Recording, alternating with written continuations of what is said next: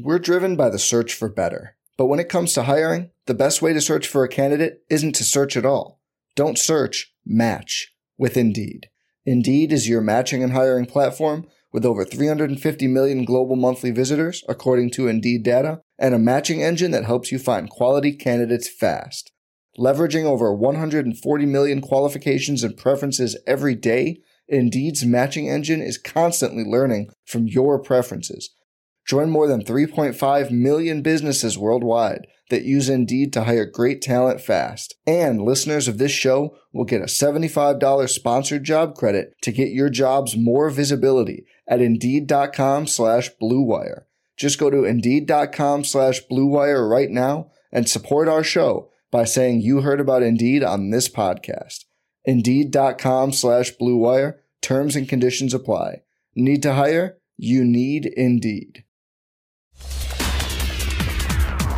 Rob Dauster here. I got Jeff Goodman with me. Hell no. John Fink. Are we still live? Field of sixty-eight till I die. I'm sorry. I feel left out. Randolph Children. D J Khaled. You know the big D J Khaled guy? Hands grown up and in. Goodman needs to be fired all the time. Josh Tapsner. You're going to beat people. Straight up. You know the deal. Drink responsibly tonight. I'll be drinking with you. Darrell McNeil. From the bluest of the blue bloods to the smallest of the mid-majors. This is Field of sixty-eight After Dark. Welcome to the Friday evening edition of the Field of sixty-eight After Dark. We have a special show tonight. We are going to be breaking down this UConn Gonzaga game, one of the three top ten matchups that we are going to get this weekend. Um, Rob Dauster here. I got Jeff Goodman with me. We're presented by our partners over at BetMGM. Uh, we are, UConn currently is up seventy-six to sixty-three. There's about thirty seconds left in this game. I'll update the score as soon as it goes final.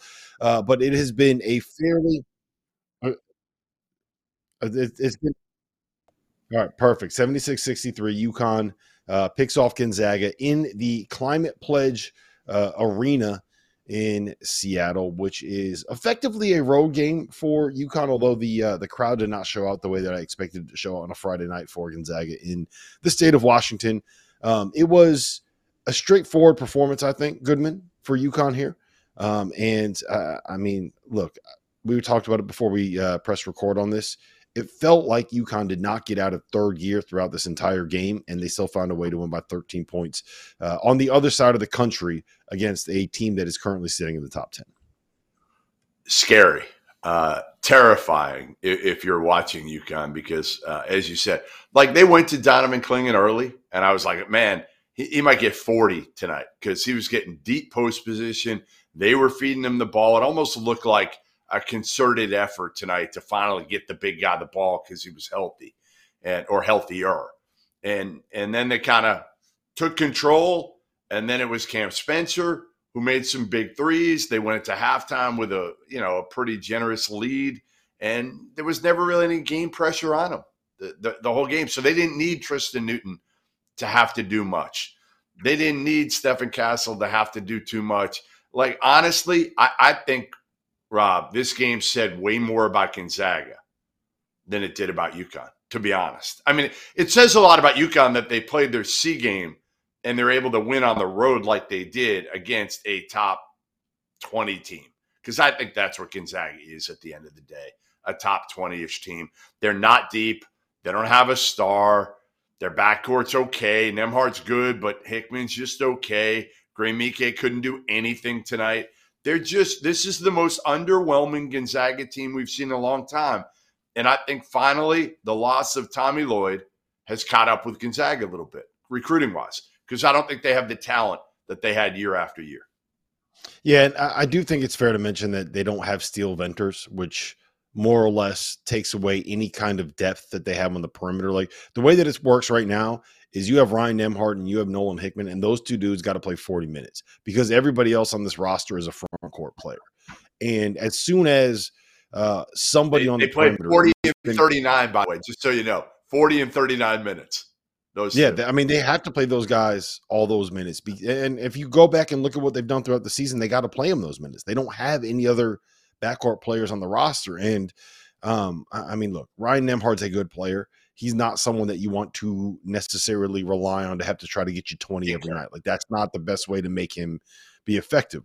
Graham Ike is a good player, but he he he's never going to be effective going up against the likes of a Zach Edey or uh, or a Donovan Clingan, because he's six foot nine and he scores with his back to the basket. And um, to me, the biggest thing is just like they, there's no there's no lineup versatility, right? Their best lineup, the one that has Anton Watson at the four, the only way that they can bring subs in, it's Braden Huff and Ben Gregg off the bench, and both of those dudes are six foot eleven, right? So you're moving your best player out of his best position, Anton Watson. You're moving from the four to the three, and that's that's just that's a hard way to win basketball games. So I I feel like Gonzaga right now is a guard short of what they need to be.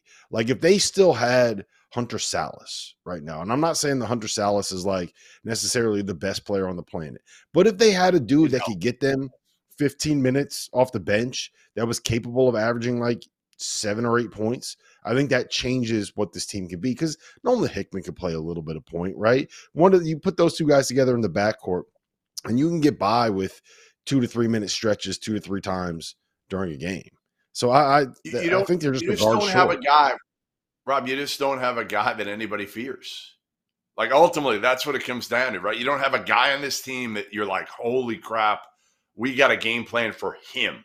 Ryan Nembhard mm-hmm. was a great player at Creighton when he was a really he, – he had dudes around him. He had a lot around him. There, there's just not enough around him here, so he's got to do too much, as you said. Um, now, again, in the W C C this year, listen, they could run away with it. I don't think they will. I actually think I, I've – I feel better about my Gales, my Saint Mary's Gales now after watching Gonzaga tonight, to be honest, because I think they could still get the automatic bid and win the W C C. Uh, I, I think it's that wide open. Yeah, and Josh Jefferson got it going a little bit for for Saint Mary's, so I think that he'll be he'll be fine there. And you always got to keep an eye on Santa Clara, because Santa Clara just, you know, who's going to be their, the the first round pick that they have come out of nowhere this year. It was Brandon Pudzinski last year.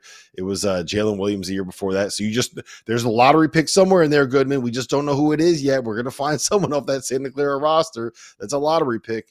Um, no, I, I mean, look, the, do, I, hey, I one hundred percent. See, do you see, wait, wait, do you see this as kind of the start of the end for Gonzaga and Mark Few, to where like this is the the end of the era of like Gonzaga being in the mix for a Final Four every year, for an elite team every year, and going, you know, back to like, hey, they may be able to catch fire in a year, but they're not going to be there every year now? Um, I don't. I don't know if I'm ready to say that at this point. Um, I do think that, and you made this point last year multiple times, right? You, I think you made it when we were in Las Vegas for the the uh, the Sweet sixteen before UConn played um, Gonzaga there in the Elite Eight, that there's just not the level of N B A talent that we've seen before. There's no Nigel Williams-Goss, and there's no Brandon Clark, and there's no um, – you don't have that same, you don't have a Jalen Suggs, you don't have a Chet Holmgren, you don't have that same level of dude. And if you go and look at what Arizona has right now, they're getting Caleb Love out of the portal, and that's the guy that Gonzaga used to get, right? They are getting Kylan Boswell to reclassify and enroll there. That's what Gonzaga used to get. They are getting the players. The, the, I mean, Kashad Johnson is basically Brandon Clark from twenty eighteen. Right? Or twenty nineteen. What was Brandon? Whatever he was. Whenever Brandon, you guys know who I'm talking about. Whenever Brandon Clark was there, that's basically what Kashad Johnson is. So um, I, I, I'm not ready to say that yet, because Mark Few at the end of the day is a Hall of Famer, right? And and he's not there yet, but he should be there. Um, so I'm not ready to say that yet. But by the way, it's crazy that he's not in the Hall of Fame yet. No, it is. Am I wrong? I mean, it, no, he's, he, he should be there, and he's going to get there. That, that just seems like one of those ones where it's like, we're just kind of waiting for the right time. They only want to add one year, whatever it is. Um, no, no, I think you're right. Can we, can we flip this and, and, and pivot to UConn here real quick? Cause I do want to just ask you, like, when, when they are able to get Clingan going, and, and he had his best game of the year this uh, tonight. He had twenty-one points, eight boards, three assists, a pair of blocks. He was eight of eleven from the floor. Most importantly, he was five of seven from the free throw line. And he looked, Jeff, like he was finally moving well. To me, that's been what they were missing, was that, was that offensive threat. Yes, getting Steph Castle healthy uh, matters, because you're adding someone that can be an elite defender. You're adding someone that is your best uh, point of attack defensive weapon, and you're adding another guy that can break people down offensively and and create something out of isolation, which, I mean, Gonzaga is the third straight power conference opponent that tried to switch everything against UConn um, and take them out of what they wanted to run. Uh, did not work that well because they don't have as many good defenders. But to me, it's getting Clingan to the point where he is playing like the All-American we projected him to be. They just have their pieces fit together. When when when Hurley and his staff was were putting this team together, you can tell it's like, all right, we're not going to duplicate too much, uh, even personality-wise a little bit, right? Like Cam Spencer is kind of that alpha dog that they needed a little bit because that's not Clingan. Certainly that's not going to be Castle. Caravan's got some of that in him. But but I think, again, Cam Spencer just, you know, brought another shooter who can do more than just shoot. He's not one-dimensional like a lot of people thought he was um, at Rutgers and at, at Loyola, Maryland. Uh, but again, they, Castle's athletic, big, strong, can guard at a high level, right? Can get to the basket, can get downhill. Solo ball is kind of a, you know, more athletic, but he can really shoot the ball, uh, comes off the bench. D R is great because he's got a gear, right? And he guards. He gets after it and really gets up in guys. Um, I, I just – I like, again, how everybody serves a different purpose on this mm-hmm. UConn roster. Everybody. Yeah, we- I, I love that. I, I hate teams where they're, like, duplicating pieces or, you know, like, I'm, listen, I'm going to see one tomorrow a little bit. Indiana. You know, they don't have enough shooting. Obviously, that's the key thing, right? UConn – Even though they not if you ask Mike Woodson, don't you dare bring that up in front of Mike Woodson. If you say anything about shooting to Mike Woodson, he's going to jump you, man. You better be careful. Don't go in that well, press conference. Be, he's going to be looking I won't for be you. Here. I would ask him, but I'm not going to be here for the post-game press conference because I got to leave right away to get to that Purdue-Arizona game in Indy because the Colts start at four fifteen too. So the traffic yeah. in Indy is going to be horrendous. Yeah. The, so what I will say is this. On paper, I think that this uh, this Gonzaga team is not a great matchup for UConn. And what I mean by that is they have a guy at the four spot that can go out and make things happen against Alex, Alex Caravan. If there's a weakness with this UConn team, it's guarding fours. If I think if you look at all the power conference teams that they've played, the four man is the one that goes off. Um, they have a point guard that is able to get to the basket, get to the lane, and create. The other issue that this UConn team has is perimeter defense against teams that have guys that can beat you off the dribble, right? And Gonzaga is a top ten team with two guys that star in the position that you can kind of take advantage of this UConn team. And UConn held them to thirty-nine percent shooting from the floor. UConn forced eleven turnovers. They held them to two for twelve shooting from the three-point line. And they were up by double figures for basically the entire second half. Gonzaga scored the first bucket of the second half to cut an eleven-point lead to nine. UConn immediately answered with a, with a basket of their own. Gonzaga never got to single digits after that. Now, some of that is they missed some open looks, but some of that was UConn hit seven threes in the first half, threw it in cruise control, and there was nothing that Gonzaga can do. You said that you said earlier that UConn played their C game. I'd push back on that a little bit because I think that they were really effective uh, defensively, but um, all right, so B minus game. I'll give them like a yeah. B minus game. All I'm saying is it was but not. They never got out of third. No, but you're right that they never got out of third, like second or third gear. Like it, it just there was a stretch in the second half where it just felt like UConn was out there because they wanted to be out there, right? They weren't really running their offense well. I think they had like four straight turnovers on possessions. They were just kind of throwing things away, and it just it never felt like UConn threw it. Like they never, it, they, they never had that finishing. Well, what, what was it in? Remember Mortal Kombat? You might be too old for this, Goodman, but in Mortal Kombat, it used to they used to have the thing that would come up that would say like "finish him," and that popped up for UConn, but they were never able to like finish him. They just kind of let Gonzaga sit there, and there was nothing they could do. I, I made this comparison um, for uh, Purdue when they were playing against Xavier. It just kind of felt like UConn was the big brother that was holding their arm out like this, trying to play football against their little brother and just not letting him get the ball. That's kind of what it felt like throughout this game. And, and Gonzaga is a team that has a good point guard, a good four-man, a Hall of Fame head coach, and was ranked top ten in the country playing in their state on the other side of the country from where UConn was. Like I, I just, I, I try to. I wonder if they were surprised, Rob. I wonder if UConn was almost surprised how easy this one was.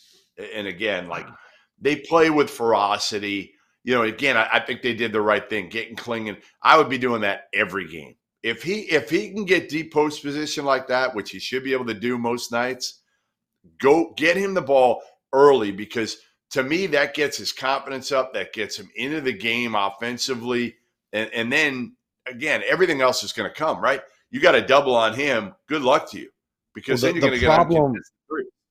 You're you're right. The problem they'd had with that up to this point was simply that he just was not. Right, he was Couldn't not score. himself yet, and and Couldn't score. I, and I do think that over the course of like the last uh, last ten days, it's been like a week and a half since Jimmy V, and he looked a little bit better at, at Jimmy V. Um, I think this foot thing is is more or less in the past. I think the toe thing, he's on the uh, the positive side, the, the right side of it, right? And I think he's starting to get into better shape. I don't know if it was a confidence thing. I don't know if it was. He didn't have his legs under him. I don't know if he he didn't quite have his wind yet. I don't know if it was something as simple as he couldn't quite like it, it, he didn't have the touch on the ball. Like sometimes when when that happens, like it feels like you're catching the ball off your palms instead of catching the ball on your your fingertips. And I don't know if it was something like that, but he wasn't quite himself, and yeah. he looked like himself tonight. Like he was. Yeah, and you know what's funny about this, Goodman? You know what's funny about it? He had the very first touch that he got, he had a turnaround, right? I, I don't know if you noticed this. The first shot that he got was a turnaround, and he threw it off the side of the fucking backboard. And it came right back to him, and he laid it right back in. And then the next yeah. possession yeah. down, they gave it right back. I think there was a drive, and they gave it to him, and he got a layup at the rim. And then it was yeah, like, right. oh, okay, he's going. Then they gave it to him two possessions later, and he scored like a little duck in.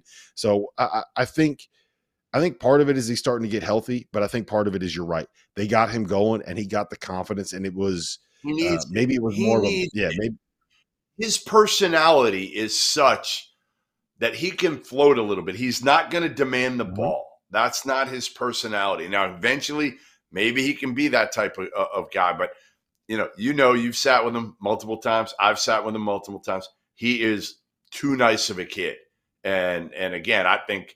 They got to do that. And, and I think Caravan knows it. And I think Tristan Newton knows it. Um, a, again, they need him to be great. And, and tonight, well, you know, what's funny. Like, the, the one, so I, I was thinking about this, right? And outside of just like nitpicks about defensive matchups and saying like, I don't know if they, ha- they, they have a great defender here and this and that, whatever. I think the one concern that I would have is that their best players aren't wired the way that Andre Jackson was wired and wired the way that, that Jordan Hawkins was wired. Cam sure. Spencer is, but like Clingan, not really. Caravan's like a super nice dude. Um, no, but Car- no, I disagree kind of- with you with Caravan. I, I disagree with you a thousand percent on the court with Caravan. He's a killer on the court. He's tough. He, he talks. No, he's tough. He's, he's tough, but he's a leader. Yes. So what I was going to say is that's exactly what Cam Spencer is. Like, I think that I, I don't think we can overstate enough how important it was to land Cam Spencer, not just because he had, what do you have, fifteen, four boards, three steals, two assists tonight, but he's like, he's nuts, dude. Like he he's out of his damn mind. Just like yeah. his brother. They're both fucking nuts, and that's what makes them great. That's that's why you want them for the fabric, right? Plus, he could play, but he's not a, he's not a great defender, but he, he's smart. He plays hard. He's tough. He's diving on the floor. Like, I don't know. Again, listen, when I said earlier this year, and, and UConn fans still ripped me on it when I walked into the Garden, one UConn fan, oh, Indiana's his talent. First of all, I said it when Castle wasn't playing. All right, I said their talent mm-hmm. level in the starting five. Castle was not out there. It's not like like Caravan and and – Cam Spencer are the most talented dudes ever. You know what they are? They play hard as shit. They're tough. They they play smart. Uh, they do all the little things, all the intangibles. Where, yeah, Indiana's guys, they're they're, they're not like that, but they're more talented. You're telling me they're more. They're more. Here's here's the here's the, the way that I would. This is the point that you're trying to make. This is the point that you're trying to make, and and that I understand what you're saying, and I don't think that people understand what you're saying. that Indiana team is more physically gifted with guys that have the kind of tools that are that would make you be appealing to teams picking in the lottery, that also can do things like shoot it, like handle the ball on the perimeter. Khalil Ware yeah. is, in an ideal world, a potential lottery pick. Mackenzie Mbako totally. in an ideal world. He might be a, a lottery pick lottery this year. Pick. Listen, and and, he, and Xavier Johnson is the guy. No, I look, I'm not I'm not disagreeing with you on that, but when the only I, I told you this at the time, the only thing I would push back on is, pretty significantly is like the when it comes to like skills and actual basketball ability, like it it's it doesn't even compare. But what when you say talent, I don't think I know I know you well enough to know what you mean when you say talent, but these other people like they don't they don't get the point that you're trying to make. So I understand what you're saying. Even N B A it. talent, even N B A yeah. talent is, is I guess what I'm saying is like McKenzie, who are you? You're, you're probably going to draft Mackenzie Mbako over Alex Caravan. You just aren't right now. Like, like N B A teams are going to go with upside, and Mackenzie Mbako has higher upside. I don't, I don't. Uh, All right. Maybe, maybe, maybe, maybe. Look, when, when they played, I think you had a better argument than right now. After we have we have like uh, uh, six more games of a sample size to deal with there, so that's the only pushback uh, yeah. I give you. All right, before I don't want to I don't want to rehash this argument because like we're just going to go down a rabbit hole. But I do want to ask you this question. Okay, I think we both agree that Arizona and Purdue are probably the two best teams in America. Do you think that that's fair? Um, we're driven by the search for better. But when it comes to hiring, the best way to search for a candidate isn't to search at all. Don't search, match with Indeed. Indeed is your matching and hiring platform with over three hundred fifty million global monthly visitors, according to Indeed data, and a matching engine that helps you find quality candidates fast. Leveraging over one hundred forty million qualifications and preferences every day, Indeed's matching engine is constantly learning from your preferences. Join more than three point five million businesses worldwide that use Indeed to hire great talent fast. And listeners of this show will get a seventy-five dollars sponsored job credit to get your jobs more visibility at Indeed.com slash Blue Wire. Just go to Indeed.com slash Blue Wire right now and support our show by saying you heard about Indeed on this podcast. Indeed.com slash Blue Wire. Terms and conditions apply. Need to hire? You need Indeed. I don't, I, you know, like I want to see Arizona again tomorrow. We, we saw him at Duke, and, and mm-hmm. Duke isn't very good. They beat Michigan well, so my, State. My question is, how Michigan far, State how far outside, how, how how close is UConn to being the best team in America? Like, are you, are we getting, are we getting to the point where we have to have that conversation? Is it? Yeah, like, sure. Are, are they in the same yes. tier? Okay. Yes. Yes. Of course they're in the same tier. That must be Kansas at Kansas. Yes, they're in the same tier. They're not far up. And and again, they've got a freshman in Castle that we haven't really seen yet, in my opinion. We we really haven't seen. Now, again, you can't shoot. Can't shoot. But they don't really need him to shoot. I mean, he he airballed an open three, and then he had another one that got stuck between the rim and the back. No, he looked like me out there. Yeah. He looked like me out there. That was not great. But, that was not great. But again, yes, I would say uh, they're in the they're in the conversation. UConn is in that conversation.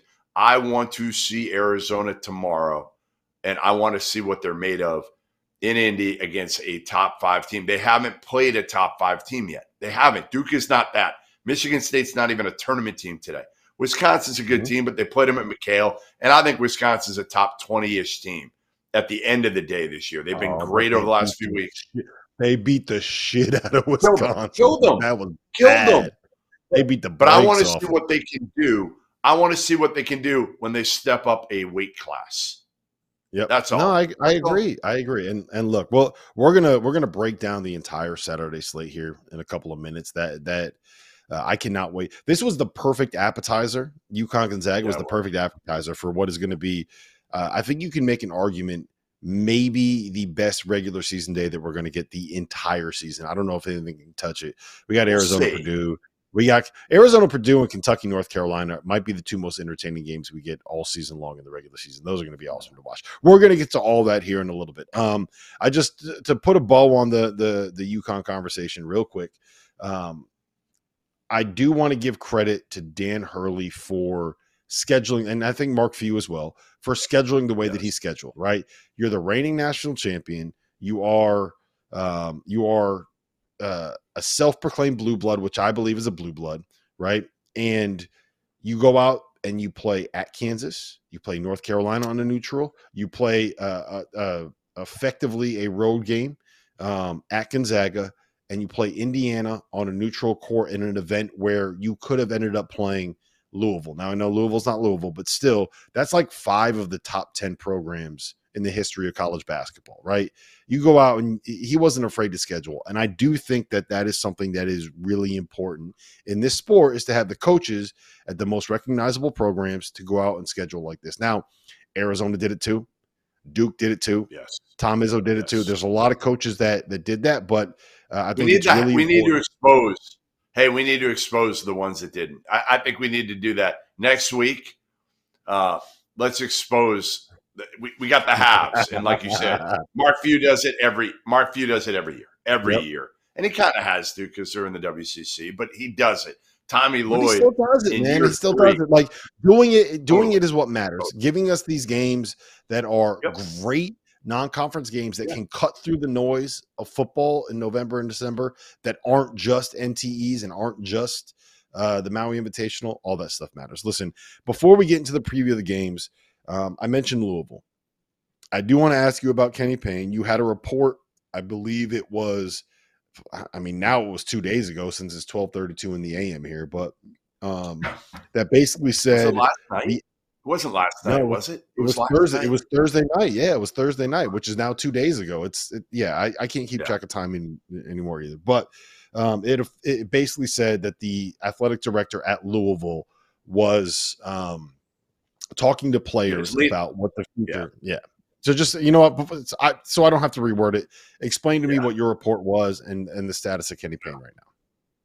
Yeah, I mean, he he met with players uh, yesterday, multiple players. Uh, Josh Hurd did, the A D at Louisville, and uh, it, it's trending in the direction that Kenny Payne is not going to be there uh, for the, you know, at some point. My source said, you know, sometime soon, fairly soon, uh, a move will be made on Kenny Payne. And, you know, I don't know if it's going to be next week. Uh, during break, I don't know if he's going to coach the Kentucky game and, and let him get kind of through the new year and then make a move. Uh, I had a source tell me that it, it may be the, the holdup may be figuring out the interim, what they're going to do. Because, again, a lot of people think Danny Manning's going to take over. I've been told Danny Manning has no desire to do this again. He did it at Maryland uh, last year, two, last year, two years ago. I'm sorry, two mm-hmm. years ago. And uh, he doesn't want to do it again. Um, So I, I think they're trying to figure that part out too. And and again, you're dealing with one of your own, right? You're dealing with one of your own here. As much as, again, Kenny Payne has done a abysmal job, and there's no other way to say it. I'm not going to go all fan of here and, and go crazy for and, and and rant and rave for thirty seconds. But but what I am going to do you is You could say, never go full Fanta Goodman. You could never cannot, pull it off. I could not pull that off. There's no way in hell. Uh, but again, What, I, what I'll say is that you still have to treat him with the respect because he was a player in the program and he is as class a guy as it gets. Like Kenny Payne is a really, really good human being. So, again, you're, you're going to try to do things the right way. You're gonna, you got to talk to players in the program, get the pulse from them. Make sure you're doing your due diligence before you make any sort of move here. And I think that's ultimately what Josh Hurd, who's a young A D still. He, he's only been at the job for a couple of years. And remember, he was pressured into hiring Kenny Payne in the first place. That's what people don't understand, is that was the time, honestly, when you had a lot of former players getting the jobs. They were they were they were fairly successful at that point. Juwan Howard was killing it at that point, right? I mean, he was coming off like an Elite Eight appearance the year before. Uh, you know, Woodson got hired. You know, Ewing hadn't sucked quite as bad at that point. Uh, so I, I think it was a little bit different than it is today now that Juwan Howard is, is struggling. Ewing was a train wreck. Chris Mullen was a train wreck. So many of them. Penny's doing a little bit better right now, but most of those former N B A you know, players, Mike Woodson, yeah, he's, he's fine. He's fine. All right, so here's what I want to do for this game. Let's let's uh, let's put the assumption. We got to talk Juwan Howard. We got to talk. Yeah, Juwan we will. Howard. We will in a second. We will. We, we will in a second. But I do want to just put the assumption out there that um, the decision has been made, and Kenny Payne is no longer the head coach at Louisville. Right? Oh, like this okay. is the the oh, assumption we're working in. Yeah. yeah, yeah. I'm. Right. I'm going to give right. you names. All right. I'm going to give you names, and I want you to react to the names that I give you. Okay. Um, the first thing I'm going to tell you is two. Uh, the, the I don't want to play the. You got to give a call to Jay Wright. You got to call Billy Donovan. You got to call Scott Drew. You got to call Bill Self. We're not. We're not playing time. that game. Always. We're not playing that Always game. Okay. So the the two that I don't know if you would be able to hire. The first one is Chris Beard. I don't know if you'd be able to get him. And two, um, I, I I told you this last year when or the, when before Kenny Payne was hired. I think Bruce Pearl would be at the would turn Louisville into a top five program every single year with the fan base and what he can do. I don't know if you could hire him. I don't know if he would take the job. I think that he's set up pretty well in Auburn. So re- quick, be quick on these. Um, Bruce Pearl and Chris Beard. How do you feel about those two? Well, I, I don't. Yeah, I don't think. First of all, if I'm Chris Beard, and I would tell him this, you you can't leave Keith Carter after he gave you this lifeline. Like, you can't leave mm-hmm. him after one year. You can't go. No, no, no. I don't know if they would go after him. And and he fits Ole Miss. He fits Ole Miss. Like, mm-hmm. it's a perfect spot for him. So I, I would take that off the table, number one. Yep. Uh, Bruce Pearl, I mean, intriguing. Intriguing, I, you know, that that's a name that – I don't know if he'd go either because he's got it set up in the S E C and, you know, he's got N I L. Remember, like, Louisville doesn't have great N I L right now. It's a mm-hmm. major rebuild. Now, you can rebuild quicker in, in the portal than you ever could. Um, those are two interesting names. Um, you want to keep throwing them at me? Or I, you wanna, you, yeah, I'm going to keep throwing keep them at you, at you. Okay, so the next two are, I think, the two – best game or the two best names that you can get, and the two um the two ones that I think are going to be the most likely ones to get thrown out there, right? That is Jerome Tang, yep. Kansas State, yep. and Dusty May at F A U. How do you feel about those two? They're both behind the guy that I have. Like, I have one that I think is like a slam dunk if you take it. Uh, so I, I I like them both, but they would be down my list. You know, again, uh, Tang's done it for a year. Um, a year and change right now. Dusty May's done it really for a year and change. Now, again, Dusty May's gone to a Final Four. Um, and he's done it at a brutally difficult job. Um, I, I would be concerned that if I hired him, Josh Hurd, and I hired Dusty May, that the moment Mike Woodson decides to either retire or is uh, pushed out at Indiana, you're going to lose him. You're not getting a lifetime coach with Dusty May, you know, at Louisville. So I don't know if I'd go that route just because of that, to be honest. Mike Woodson's not young. He's not going to be around for much longer. I think you're probably talking, you know, you know, anywhere from like two to five years. You want to hire somebody at Louisville that you hope is going to be there for ten years. I don't see that with Dusty May. Yeah, um, that's exactly my concern with Dusty May. Um, I have less concern with uh, Jerome Tang, I think, than other people do, but that's just because I like – I just think that the the aura and the, and the level of positivity that that he has about just life in general, like Scott Drew, like assistants just end up working out. All right, so I have two more names written down. One of them is the guy that I I think would be your home run and the first guy on your list. So I'm going to save that for the end. Uh, I have an outside the box hire that I think would absolutely crush it, uh, and I think that you're going to look at me and be like, I don't know. Uh, and that is Nico okay. Medved from Colorado State. I don't know. Yeah, that's what I would say. Like, I'm just yeah. – I'm not there with Nico for Louisville. I'm just not there. As much as I, I think Nico's a terrific coach, I, I'm just not sold that he would fit Louisville perfectly. I, I don't know. You know, to me, um, I'd have to think of the next real good spot for, for Nico. I think a lot of people think it's going to be Minnesota. Um, obviously, Louisville's a much better job than than Minnesota. Uh, so I, I would say Nico would be down my list, below Tang, below Dusty May. Yeah. All right. So this is the guy that I am guessing is going to be number one on your list. You and I have not talked about this, correct? Nope. Nope. We've not. We have not had we've this not. conversation. No. Nope. So I think that the guy – I, I think he would probably be the first call that I would make. And I don't know if yeah. you can make this higher because the last time you went to the school, it did not work out too well. Um, but Sean Miller, I think that he would. Not my, not my guy. That's not my guy. Is it? Okay. It's not your guy. Is it Mick Cronin? No. No, Mick's okay. got a buyout. Mick's got a huge buyout that supposedly people are saying he might be able to get out of. I just don't see him being able to get out of it. So I don't think you can bring Mick back to Louisville where he was. Is, is it, you're is it, is you're missing Rick an issue. Are you bringing no, Rick Pitino back? No, it's not Rick. It's not Rick or Richard. So uh, it is ready. This is easy. This is an easy one. Now, I don't know if he'd take it, but this Am is a very really easy one. Yeah, I mean, Scott Drew. How do you not go after Scott Drew and give him a, a contract of nine million dollars a year for six years? Okay.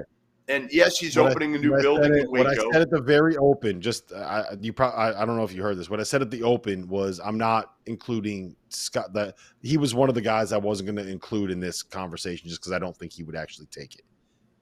I, see, I think, I think he might. You think he would? I think he's one that would listen. I think he's one that would listen because he's done as much as he could do at Baylor. And I know everybody's going to tell, well, they won a national title. They're in the top ten every year now. I just don't know if you can sustain it. And you don't have N I L there. You don't have big-time N I L. I just think it's hard. He's done such a remarkable job. And what if he could somehow rebuild Louisville? He rebuilt the, the most difficult rebuild in college basketball history, maybe.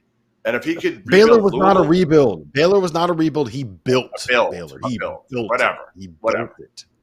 He built it. He built it. He should have a statue in Waco when he leaves. And again, to me, nobody's going to fault him. If you go to a different league, nobody's going to fault him for, for leaving for Louisville. I mean, Baylor fans won't be happy, but he gave him how many years? You know, it, it, it'd be it probably it'd probably be up to his kids. You know, my take would be for Scott Drew, could his could he do it with his kids? You know, he's got one daughter in college, um, but I think I think it'd be hard. I'm not saying he'd do it. I'm just saying that's the first call I would make, and I would make him an offer that would be very, very, very difficult for him to refuse. Tell me he's not the perfect guy, though. Like, he's the perfect guy for it. I, he, he can coach. He can coach. He can recruit. He's, he knows the Midwest. He can recruit anywhere. He can recruit highly coveted guys. He can the, go the to the transfer portal. The only thing I would say, and I look, I love – if you listen to this show, you know how I feel about Scott Drew. I love Scott Drew. Um, there's two two things I would say. One is I think that when you are coaching at Louisville, it's it's a little bit more of a fishbowl than what sure. he's experienced in twenty-one years at Baylor, um, which he is loves why talking to first, people. He loves kissing babies. Come on, yeah, but there's there's more there's more pressure that comes with sure. being yes. in the eye. Like you could have a if, yeah. if he has a year at Baylor like they did last year where they get bounced early in the tournament and they're not that great and they just kind of, you know, they're a top twenty-ish kind of a team. Like, okay, yeah, whatever, that's fine. You do that at a school like Louisville, it becomes a little bit more of a pressure thing. There's a little bit more attention that comes with it, which is why the guy that I like the first one that I mentioned was uh, Bruce Pearl because I think that he. I don't think Bruce Pearl can operate when he's not in the fishbowl. Like, can can he live if he doesn't have all the attention focused on him? No, I don't, I don't know tough. if he could. And tough. and like invigorating a fan base. But I mean, Scott would be awesome. The the big thing is good. The number two on my list, why I don't know if he would take it, the bass fishing in, in Louisville is just going to be nothing close to what it is down there in Texas. So I, I don't know. I don't know. You're gonna have to make fishing. sure that he has a. He's got. You got to make sure that Scott would have a stocked pond. Listen. Um, What's I'll the get him a couple of goldfish. We'll get him a couple of goldfish. He'll be fine. He'll okay. be fine. I don't think it's going to do it. All right. What do you know about uh, Juwan Howard coming back? Where do you, where, what do we? You mentioned we have to talk about it. I mean, we just know that they hey they did the investigation like I reported. Listen, like I reported, there were no punches thrown. They they they literally stood toe to toe, chest to chest, verbally. They were yelling at each other. They had to be separated. Uh, it was something that escalated because of, of a situation involving his son. Uh, Jace said to the, the trainer, thus the strength coach got pissed off. Hearing the disrespect, he said something that in turn uh, then uh, Juwan got upset about. And, and you know, again, it got it got kind of tense. It got heavy and they looked into it. They talked to the players. They talked to other people that were there. And ultimately, they decided that it was time to, to you know, for Juwan to be able to uh, continue and now become the head coach again, which I, it's been baffling for the last couple of weeks because he's been on the bench. It's been one of the more, you know, confusing situations I've seen. Martelli's still the head coach, but you've got the head coach who's sitting there, and he's he's well enough to be able to sit there and get kicked out of a game, but he's not well enough to coach. I, I don't understand that. I don't quite understand really, how that's okay really for the heart, right?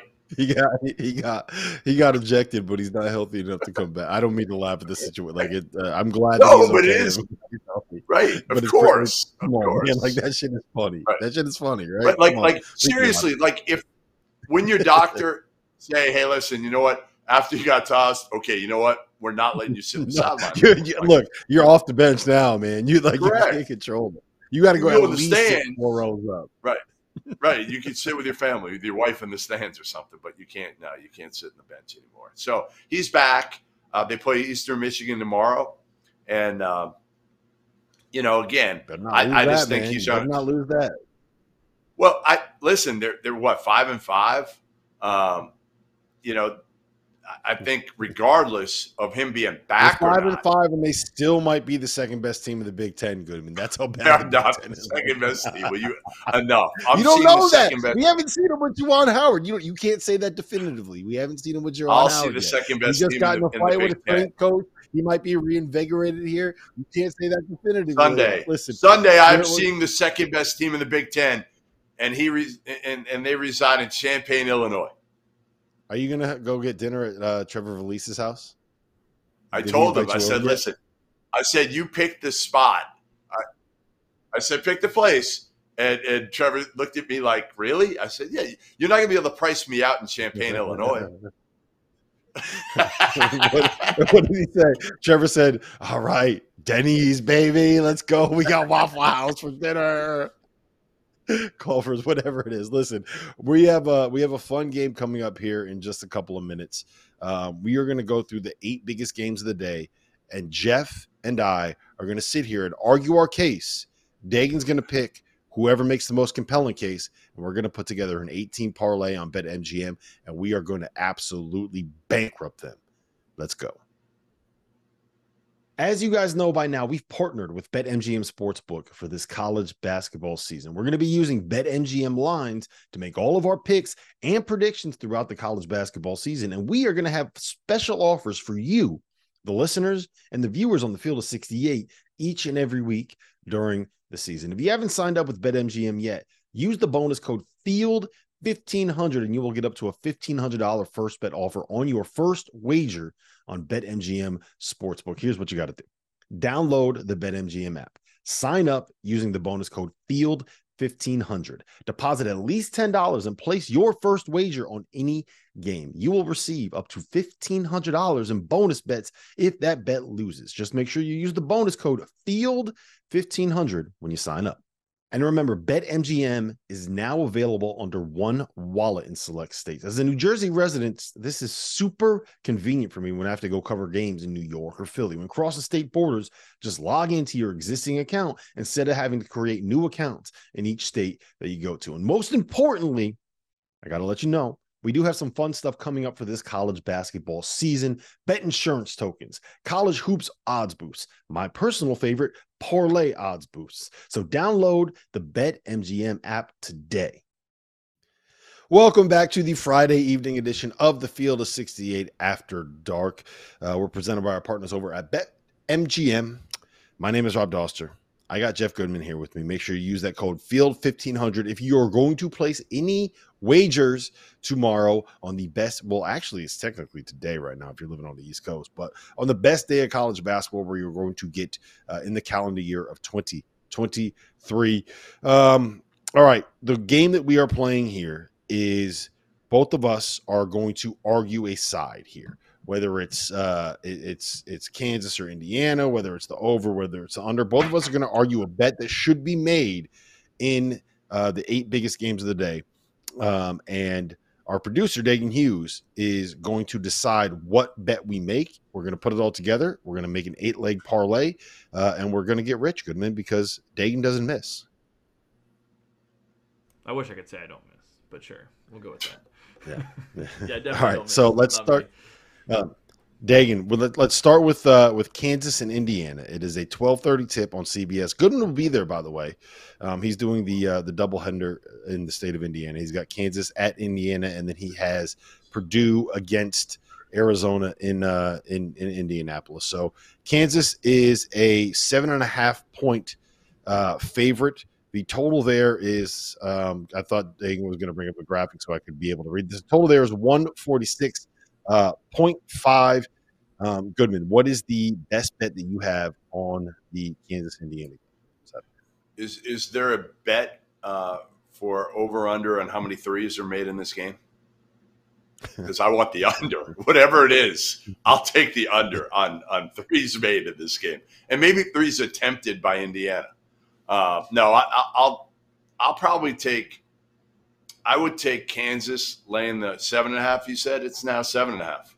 Um, yep. I think I still will because Xavier Johnson is not going to play in this one. Um, and I just feel like uh, Gabe Cups and Trey Galloway against uh, and uh, Trey Galloway against Kansas's uh, perimeter defensively, they're going to have a tough time. They're going to have a tough time scoring. Uh, and getting the ball into to those bigs. And, again, the spacing is going to be awful. Uh, so I would say, to me, um, I'd probably go Kansas, and I would take the Indiana team under, whatever that number is. I haven't looked at it. You oh, no, it no, you only one bet. You only get one bet. You only get one bet. I want two. Took- I want two here. No, you. All right, I'll take the Indiana team under. All right, I'll go you Indiana take, team right, under. What is it? What is uh, it? sixty-nine and a half. Yeah, yeah, uh, yeah. I'll ride that all day. Yeah, Indiana team under sixty-nine and a half. Yeah, so those are the two bets. I literally had two written down in this game to be able to to yeah. pick here. So I, I just I think Kansas wins this game by fifteen points. Um, yeah. And I, I think that laying at seven and a half uh, makes a lot of sense. It opened at six and a half, uh, so that you and it's probably going to end up moving up. But I just I don't see a way that Kansas uh, that Indiana is going to be able to run offense here. There's Kansas has three dudes on the perimeter, absolute killers defensively, and Khalil Ware is uh, is is going to get eaten. Like he's not going to be able to function against uh, against Hunter Dickinson. So Dagan. You have Indiana team total under sixty-nine and a half or Kansas laying seven and a half. What well, is your te- pick? Technically, we're we're all going to be in agreement here because Jeff also said Kansas minus seven and a half. So we're just going to take Kansas seven and a half minus seven and a half. We're going to roll. That's I'm, I'm with you guys. Kansas is just okay. better. So let's just let's just do it. All right, Kansas laying seven and a half is the first bet in our parlay. All right, uh, game number two, Michigan State. Taking on Baylor. That game is being played in Detroit. Baylor is a three and a half point favorite. The total there is one forty-four point five. Goodman, what do you like? Boy, uh, do you have player props in front of you? Uh, no. There, the player props have not been uploaded into uh, BetMGM yet. Yeah. Okay. Uh, I didn't think so. All right. So I will. Man, I'm torn on this one. I got to tell you, I feel like obviously you like Baylor giving three and a half there, but the line's already come down. And, man, betting against Izzo right now scares the living shit out of me. Um, but I'm going to go Baylor. I'm going to go Baylor giving three and a half, but I don't love it. I got to tell you. All right. So um, I think that the obvious play here is Baylor laying three and a half. Uh, I think right. that this is the such an obvious play that doesn't make sense to me that this the line is what it is. Michigan State has not been good this season. Um, Baylor has looked like one of the best teams in college basketball. They are undefeated for a reason. I think that uh, the perimeter weapons that uh, Michigan State has are going to be overwhelmed by the perimeter weapons that Baylor has, and I think that this is a game where uh, Baylor is a ten to fifteen point. Uh, they're ten to fifteen points better than Michigan State. It's one of those ones where you look at it and you say, I don't understand why this – hold on. I don't understand why this line is what it is, which is why I am going to dodge this trap. This is what BetMGM is trying to do. They're trying to lay that trap for you. They're trying to say, oh, Baylor's only laying three and a half. Oh, Michigan State, they've been so bad this season. Oh, this is this is the best bet. This is the easiest bet I've ever seen in my life. No, I am not falling for it. Dagan, do not let Jeff Goodman trick us here. We are not only taking What's Michigan State plus three and a half. What's the over? We're taking the Michigan State money line plus one forty. That is what I'm saying is the best bet in this game. That is what I'm going to be on. Dagan, what do you think? Yeah, you guys are making this one hard because I also hate the Baylor minus three and a half. I hate a trap. This feels like a trap. I hate all of it, but I also really don't want to pick uh, Michigan State plus three and a half or the money line. So what's um, the over under? What's uh, the over under? one forty-four and a half. Ooh, that's kind of high. Yeah. That's where Goodman, I was, you're so bad was, at these that's games. That's where right I was going to go. But, again, I don't like a trap. You know, we all know Vegas is always right. So I'm going to roll with the trap or against the trap. We're going to go with Michigan State. Rob, congratulations. You won that one. We're going to roll Michigan State. The money line or plus three plus and a half? Three and a You're half. Taking the money line? Uh, I mean, actually, you know what? Let's, uh, yeah, let's do the money line. No, let's do money line. Why not? Uh, yeah, let's take the, the money points. Line. I'm in. Let's, let's do money line. No, no. No, take the no, points. We're going. We're Megan going is the one that makes the pick. Goodman, you don't get a say in this. You don't get a say in this conversation. Here. All right. Game number three. Me. We have Texas A and M taking on Houston. Um, the line there is Houston minus seven and a half. The total there is one thirty point five. Goodman, this is how the game is played. You pick one bet that you like out of the spread, out of the total, out of the money line, and you argue it for thirty seconds, and then you let me argue my bet, and then we let Dagan pick the two the the out of those two bets. Okay? Are you good? Yeah, Are you good with this? We've gone through yeah, yeah, the, the games. Yeah, the, the first couple were tough. This one's a little bit easier for me right now. The line started at ten, believe it or not. The line started at ten. It's all the way down, you said, to seven and a half now. Um, I still like A and M in this one. I think they've got Henry Coleman back. Um, you know, they're they're they're healthier now. Um, I, I like I like Buzz Williams to keep it close. I don't think they're going to win. Uh, I wouldn't take the money line, but I'll take the seven and a half. All right. So my take here is that uh, the total is what it is right now because um, because Texas A and M's metrics defensively are not great. I think that Buzz Williams has a team that is tough, that is physical, that you, like you just mentioned, they got Henry Coleman back, that wants to play a defensive brand of basketball. Neither Texas A and M or Houston want to get up and down the floor, and neither of them are what you would call elite offensively, right? So I think that this is going to be a game that gets played in the high fifties. I think that the under is the bet that you want to be on here. I think the under is the side that you want to be on here.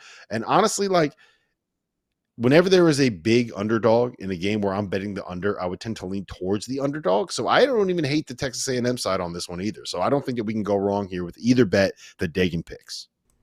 Yeah, uh, Jeff, you need to start fighting back. Rob's kicking your ass right now. I'm going with the under. I like the under in this one.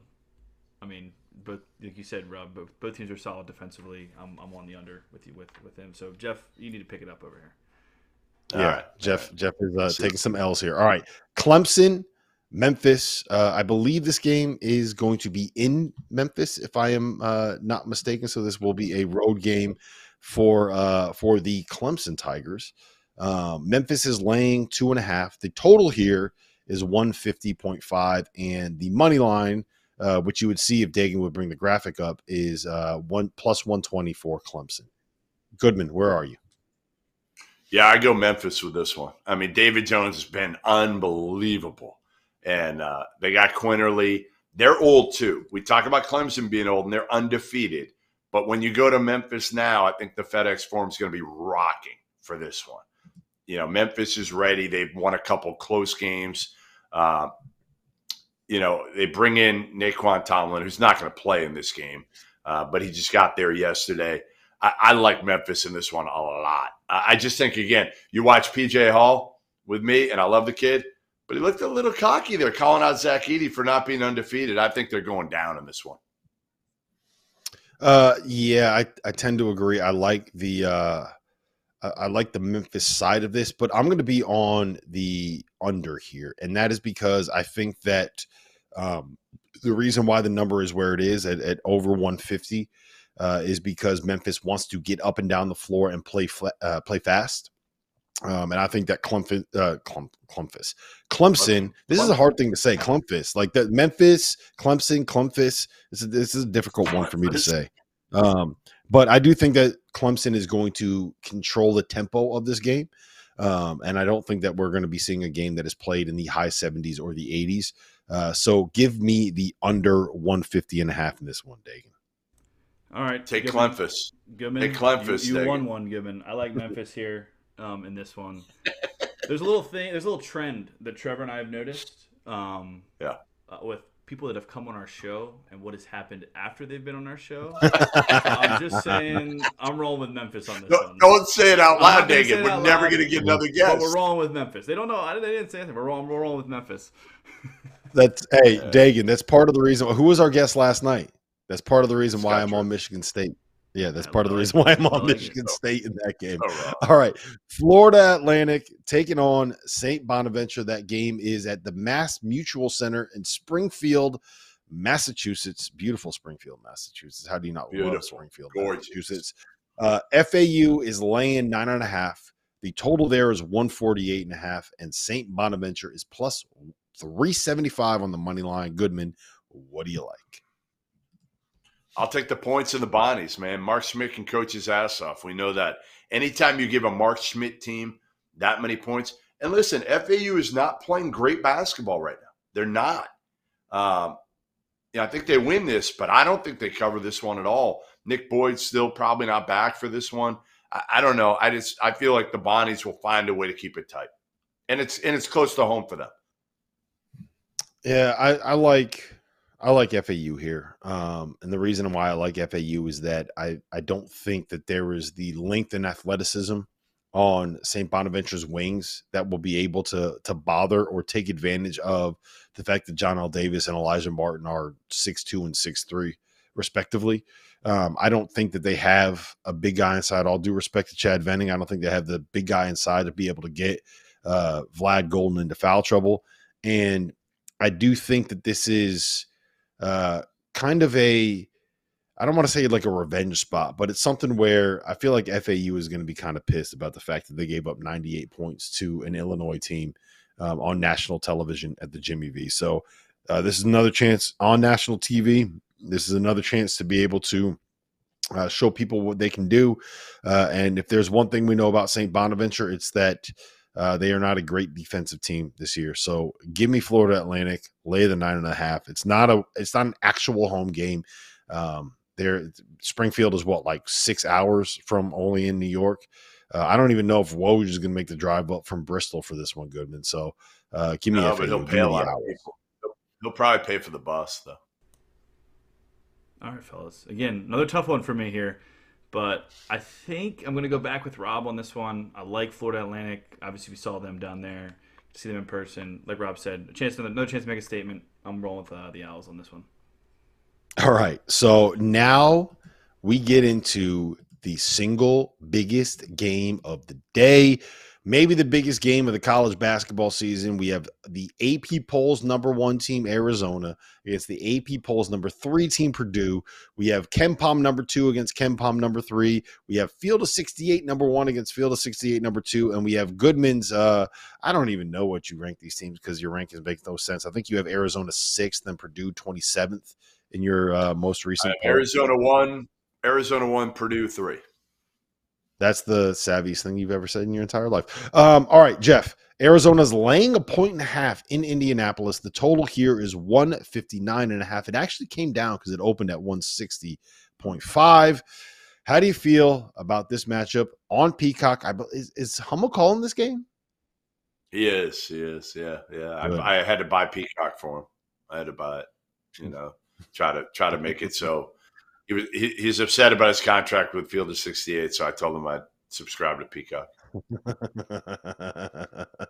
He's just upset that he's got to deal with you every single fucking week. That's a, that's his problem with the Field of sixty-eight contract.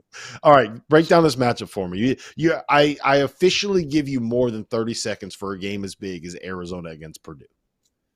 Yeah, I mean, listen, I, I look at it and I say to myself, like, Arizona's got the advantage in a lot of these matchups. They're bigger, they're stronger, they're more athletic, uh, but they don't have Zach Edey, and they don't have the home court advantage. And I just think as much as I love Boswell, and I do, like Braden Smith has been playing so well lately, so well. And what do you do if you're Arizona? Are you gonna like you're gonna play him straight up with Balo? Like, I don't know if you can, because again, we've seen what he does to guys when you try to play him straight up. And then if you double him or you help, like, to me, you're going to leave those guys open. And right now they got confidence. Braden Smith is playing with, with the utmost confidence. And what I think, here, here's what I think is going to be huge for, for Purdue. I think Lance Jones comes in. This is like the Lance Jones game. And, and I don't mean he's going to go for like fifteen, eighteen points necessarily. But he fits what they need in this game, right? He's perfect for being able to guard, whether it is rotate on, on Boswell or certainly Caleb Love, those big, strong, thick, athletic guards. That's where Lance Jones comes in in, in handy. And I, I think Purdue wins this game. And again, like I said before, I love Arizona, but just look at who they've beaten so far. It's not like, uh, you know, Duke and Michigan State have, have lit the world on, on fire so far.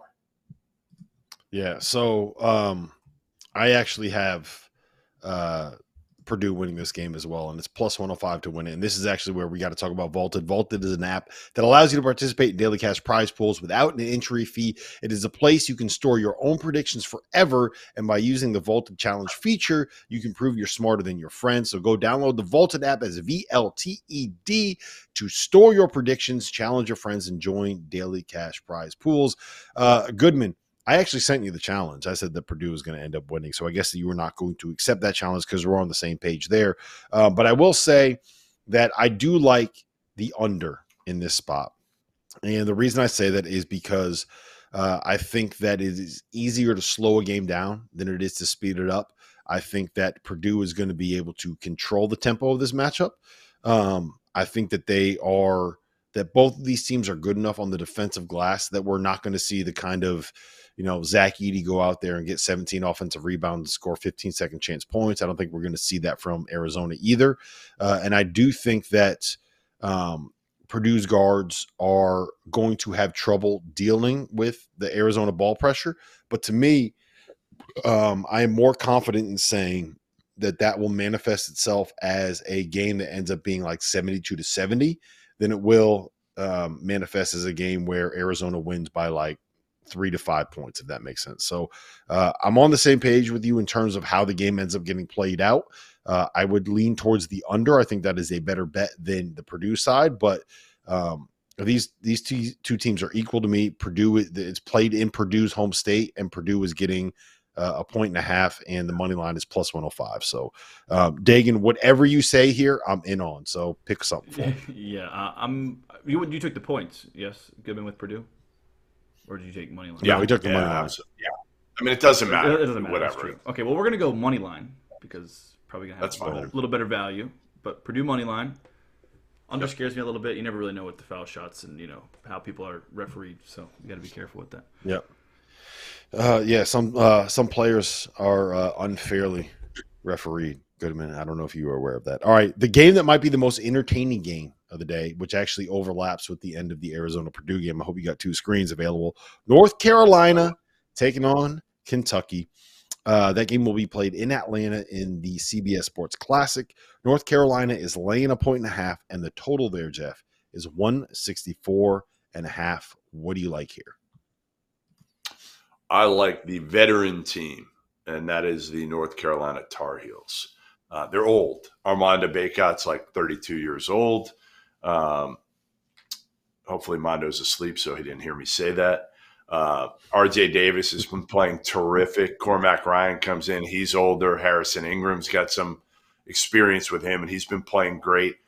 Again, Kentucky's got some a couple older dudes, right? But is Trey Mitchell going to keep playing that much, Rob? Like, what would you do if you're Cal? Like, who would be phased out? Because I would play Aaron Bradshaw more and more and more. Goodman, and to me, Goodman, what, what would I do if I was Cal, and what is Cal actually going to do are two entirely different questions. Hey, he'll, two he'll probably play Trey Mitchell and Bradshaw together forty minutes. That's what he'll do. That's what he'll do against Carolina. I, I, I was like – They they said that Ogana and Yeso might be available for this. So my guess is that oh, he's no. going to play the five. No, Bradshaw's no. going to play the four. Trey Mitchell's going to play the three. And Reed Shepard's done, man. He's he's getting two minutes a night with the rest of the timeout so they can play three bigs. He's got he's got to even out the numbers at this point, man. That's all it is. He's got to figure out a way to be able to make sure that he can say, yeah, we played two bigs for thirty-five minutes. No, no, he's just going to try to keep Reed Shepard for another year. That's all he's going to try to do. Um, I, I like I like Carolina. I like Carolina here. Uh, give him one. Uh, I, again, I just think they're the older team. But, however, I'll say this, and, again, I'm not going to try to convince Dagan not to go with me, but you never know what you're going to get with this Kentucky team. You never know. Um, all right, so uh, I don't want to be on a side in this game because I feel like both of these teams are um, a little unpredictable. bit – Yes, unpredictable. a little bit unpredictable. The one thing I do know about both of these teams is that they both want to run and neither of them want to play any defense. So give me the over. Give me all of the over. Give me the over as high as it could possibly go. Give me an alt line over. I don't care what it is. There is not a number that is big enough for me to be able to take an under here. Goodman, life is too short to bet the under. The total right now is one sixty-four and a half. I am taking the over. These two teams played in a similar situation in two thousand seventeen when uh, Kentucky had Malik Monk and De'Aaron Fox, and they were getting up and down the floor. And North Carolina had Justin Jackson and Theo Pinson and all those guys. It was the year they won the national title, and they were getting up and down the floor. The game was played in Vegas. Malik Monk had forty-seven points. Justin Jackson had thirty-four points. The final score of that game was one oh three to one hundred. It's going to be a remake of that. We're going to get to triple digits. We might better hope two hundred. So. You better give me the over. So. I want all. Give me all of the over. I will take all of your over stock and bet it. I don't care what Dagan says right here. I'm putting the over down on the uh, on the parlay. Well, look, look for you, Rob. I'm going with I'm going with you. I like the over in this one. Uh, Jeff, your last statement there when you said both teams are unpredictable kind of threw me off a little bit. I don't really know how yeah. I feel. You never know who's going to show up. But one thing's for yeah. sure, they're going to shoot a lot of shots, and hopefully they go in. But we're just going to roll with the with the over. You know what I'm saying? So that's what we're going mm-hmm. with. Good job, Rob. Uh, I think I'm just a better lawyer than Goodman. I think that's all this is right here. It's not that I'm a good bettor. We're going to go oh for eight on whatever my picks were. But, uh, yeah, we'll be done I'm by just, I'm we'll just be done better at arguing my point. All right, last one we got. Alabama taking on Creighton. Creighton right now is laying seven and a half. The total there, believe it or not, is higher than the total in the uh, Kentucky-North Carolina be. game. And it, it should higher. be higher.